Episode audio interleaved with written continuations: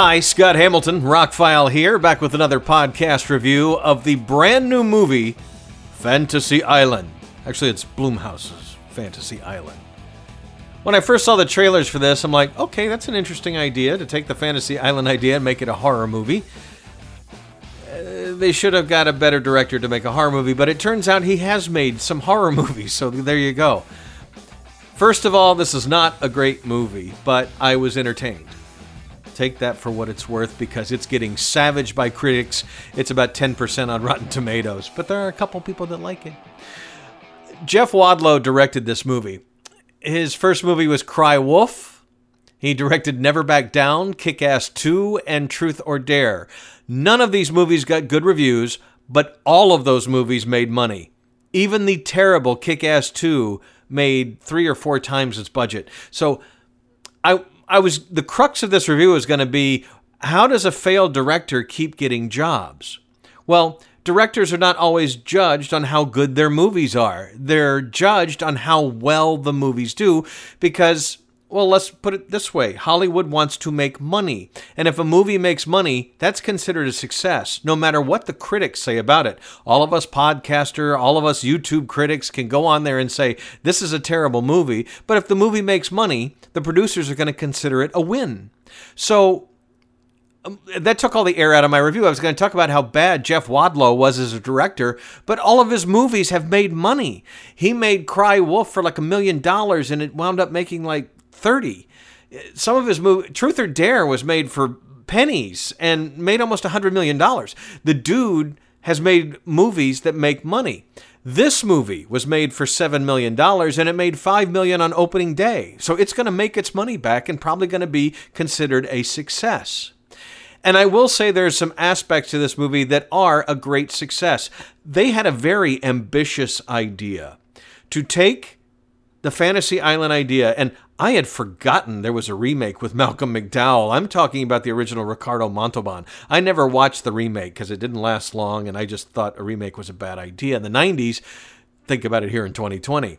But I did grow up watching shows like Love Boat and Fantasy Island, and I always wanted Fantasy Island to be a little bit more lost. It never really got into the supernatural aspect of how does he pull all this stuff off. Well, the movie, on the other hand, I, I will stay regard mostly spoiler free. The movie wanted to be an adaptation of Fantasy Island with a horror twist. And if I were the director, there's a few things I would have done differently. A, Michael Pena. I love him as an actor. I think he's great. I don't think he was Mr. Rourke. Although the role he was given and how it plays out by the end, he did great with it. And okay, I understand now. But when they were advertising the movie, I'm like, him? He's going to take over this role that Ricardo Montalban made famous? And, well, and Malcolm McDowell, but I wasn't thinking that. But Maggie Q is in it, Lucy Hale, Portia Doubleday, Jimmy O Yang, Ryan Hansen, and didn't even see this in the trailers. Michael Rooker is in this movie.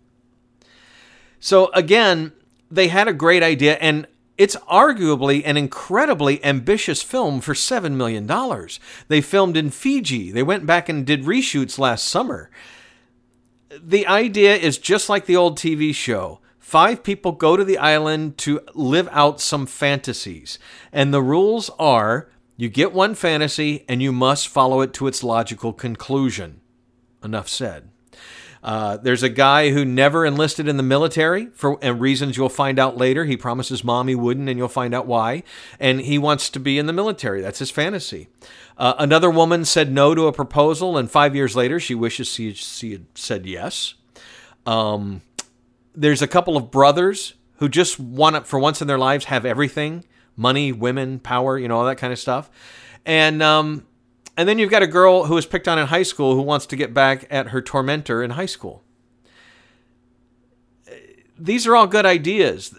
And they all start these very interesting and how do they pull this off fantasies where they begin to learn things about, you know, don't wish for things that you didn't do. Don't, you know, be careful what you ask for kind of morals that you always get in a fantasy island TV show. That is the best thing about the movie is they fully embrace the TV show idea. all of them tend to go badly. And as the movie progresses, there's a reason for that. And eh, how everything is kind of tied together and everything becomes something bigger by the end of the movie, I certainly didn't see coming. And it was arguably very, very ambitious. Probably a little bit more ambitious than maybe the director could handle or the budget could handle. But the movie looks fantastic. I saw it in a Dolby Cinema, an AMC Dolby Cinema that was.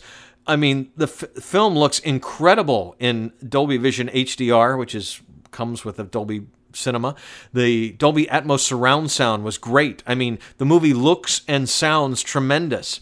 And I will say that it was a pretty packed house on a Friday night everybody seemed to enjoy it. So it was interesting to come out and look at the reviews, and they're down to like 9 or 10% on Rotten Tomatoes because I was entertained by the movie. There were places where some of the acting was just okay. I mean, people like Michael Pena and Maggie Q do fan, they're fantastic in the roles, really good. There's a couple of others that you're like, uh, okay, well, you know, I, I can see why they picked him or her, but I would have done something a little different here. But again, in the second half, especially the final third, it becomes really, really ambitious. They had a great idea here with a with solid twists. It became very much a Blumhouse type film.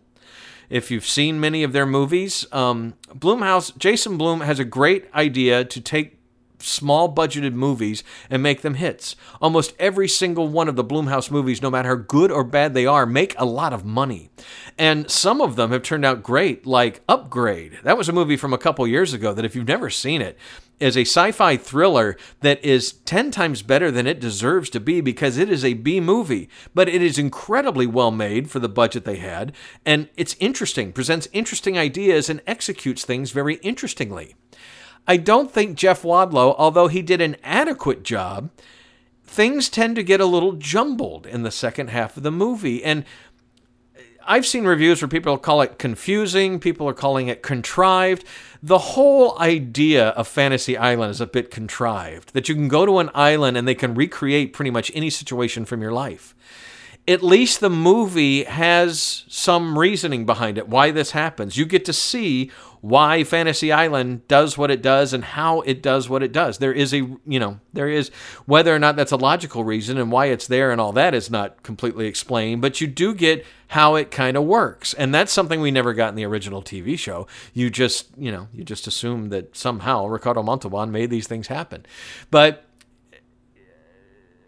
this is not the best movie I've ever seen. It's not the worst movie I've ever seen. I would not run out and pay. I mean, thankfully, I'm an A list member. I didn't have to pay $18 a ticket to see this movie.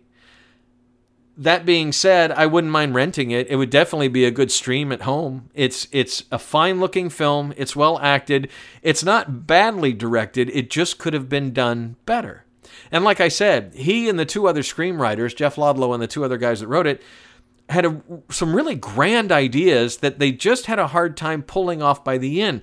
Didn't quite stick the landing, yet the very end, like the last two minutes, not only leaves it open for a sequel, but was actually pretty well done. And unlike some bad movies where things just happen out of left field, hints are dropped all the way. I mean, I didn't completely figure everything out, but I knew something was coming that was involving this and that because they show you some little things along the way. So it's everything's there. Like a good mystery, all of the clues are somewhere in there. But that being said, this movie's getting savaged by critics. Uh, a lot of people are going to walk out of it and go, that was a crappy movie. But it depends on what you want out of it. Do you want a hour and 49 minute long version of Fantasy Island that has a dark twist to it? It executes that idea pretty well, especially the first hour. It feels like Fantasy Island. It's all the fantasies, all of what the people want, all of what the people start to learn is very well done. And like I said, for the most part, great acting. Some decent writing, although uh, I can't get into spoilers to tell you why parts of it weren't very well written or very well acted. But long story short, it's an entertaining diversion and some people will hate this movie most people will walk out and go eh, you know it was weird it was it was interesting and it is wide open for a sequel and i honestly if they would hand off this idea to somebody that has a little more flair I wouldn't mind a sequel. I wouldn't mind to see the next episode of Fantasy Island, to be perfectly honest. I don't think it deserves these cat like reviews. Cats was horrendous. I mean, and no, I didn't sit through the movie, but watch just watching the trailers i knew it was something i didn't want to see and it was a bad idea to begin with because some broadway shows just don't translate and especially making people into cats and they look like nightmarish creatures it just you know anyway long story short I don't think this deserves all the Razzies that it will probably get because, again, I like a movie that tries to do something different, that has a great idea. Maybe they didn't fully execute it correctly, but they were really ambitious in what they tried to pull off, especially in the second half. And parts of it are they're very successful at. I, maybe the movie could have used a little bit more tinkering behind the scenes. Maybe they could have tightened up the first half to to more point to the second half. And it's not really scary for its marketing materials to come across as a horror movie. There are some jumpy things that happen in it and some evil things that happen in it, but it's not real scary. And if they would have gotten rid of the PG 13 rating and let the violence happen. There's some very violent things that happen in the movie that either happen off screen or off camera or cut away real quick and you don't see how horrible it really was. That probably would have helped add a more nightmarish flavor to what's supposed to be a horror movie version of Fantasy Island. I would just call this it's an adaptation of Fantasy Island with some dark twists and leave it at that. Again, it would make a good rental or a good stream. I don't know that you have to run out and see it in the theater, but if it sounds like your cup of tea, go enjoy it on a good screen. It's a pretty movie. It was shot in Fiji. The everything looks great. It just didn't all come together for me, but I didn't hate it either. It's not a bad movie. It's a good idea not fully executed well. There you go. Fantasy Island, it's playing now. It was made for $7 million. It will make all of its money back this weekend. It will make more money on streaming and, and Blu ray when it eventually comes out. And I hope it was done on a 4K DI because there wasn't a whole lot of special effects and it would look, the, the locations would look incredible on a great TV. So there you go. Fantasy Island, the Blumhouse version of Fantasy Island. I am hoping for a sequel that improves upon the ideas from the first one. It could be done if it was done well. I'm Scott Hamilton. I'm Rockfile. Got a couple more reviews I'm going to be posting up for you. Thank you very much for checking out the podcast. I hope you have subscribed. I hope you check out the Patreon page. And I hope you have a great day. Thanks for listening.